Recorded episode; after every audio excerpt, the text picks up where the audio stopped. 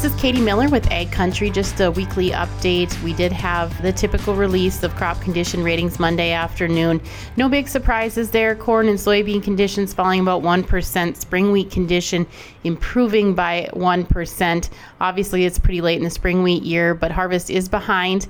We are reported at 16% cut now. That compares to 49% on average. North Dakota by itself, 12% average for this time of year would be 43%, Minnesota 14% done, 55% would be average. So obviously there's some delays there.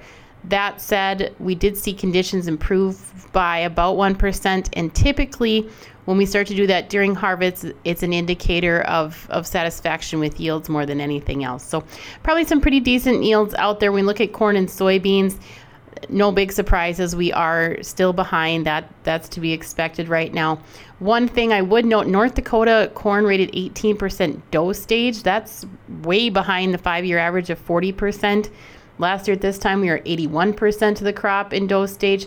So very immature crop, and North Dakota, oddly enough, is falling the furthest behind, despite the fact that we got in, you know, within reason. Illinois, Indiana, Ohio, Michigan, all still very, very late. Minnesota crops reported at 55% dough compared to 74% on average. Wisconsin, 31% dough stage compared to 53% on average. So, really, we need more time. Not a big surprise at this point. As far as soybeans, same issues, corn, late maturity, but otherwise looking okay. Nationwide, 68% of the crop is setting pods, 85% would be normal. North Dakota doesn't look so bad here. Uh, 78% that is behind the 91% average. Remember, soybeans a little bit more photosensitive rather than temperature sensitive like corn.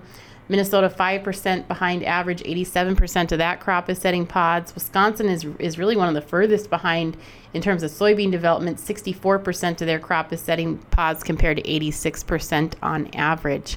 When we look at, at something else that's driving the market this week, we do have Pro Farmer Tour. A lot of attention because of the lateness of the crop, because of a lot of difference with the Pinwith USDA. I would note we've only gone through one day.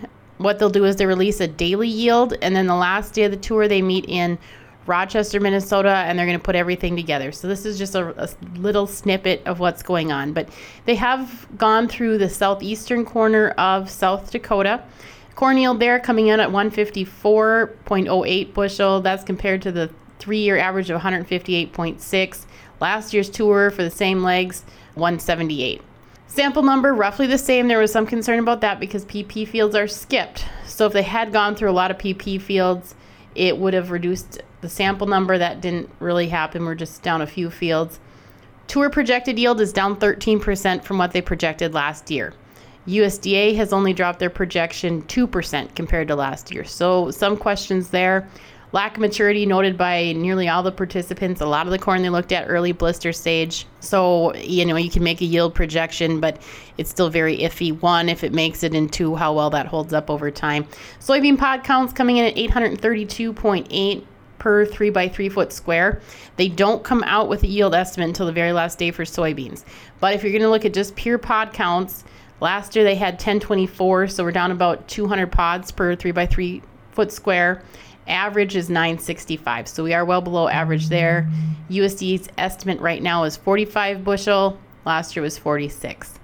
It does look like it might be a little bit of a hefty soybean yield, but the one thing we don't have in these notes is how many beans were typically in a pod.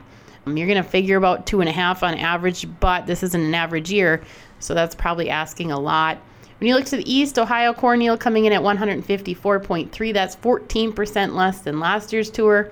USDA's estimate there also down 14%, so pretty consistent, seems reasonable. Pod counts there very disappointing 764 per 3 by 3 foot square. That's down 39% from the pod count on the same legs last year. USDA soybean projection down 17%. So it does look like we could see some further reductions, at least in Ohio. Continuing to move through Nebraska today on the western leg. They're starting to move into Indiana and parts of Illinois on the eastern leg. So we'll see where we come out on Thursday, maybe do another update here on Friday. If you have any questions, please give myself or Rob Frotting a call and have a good day.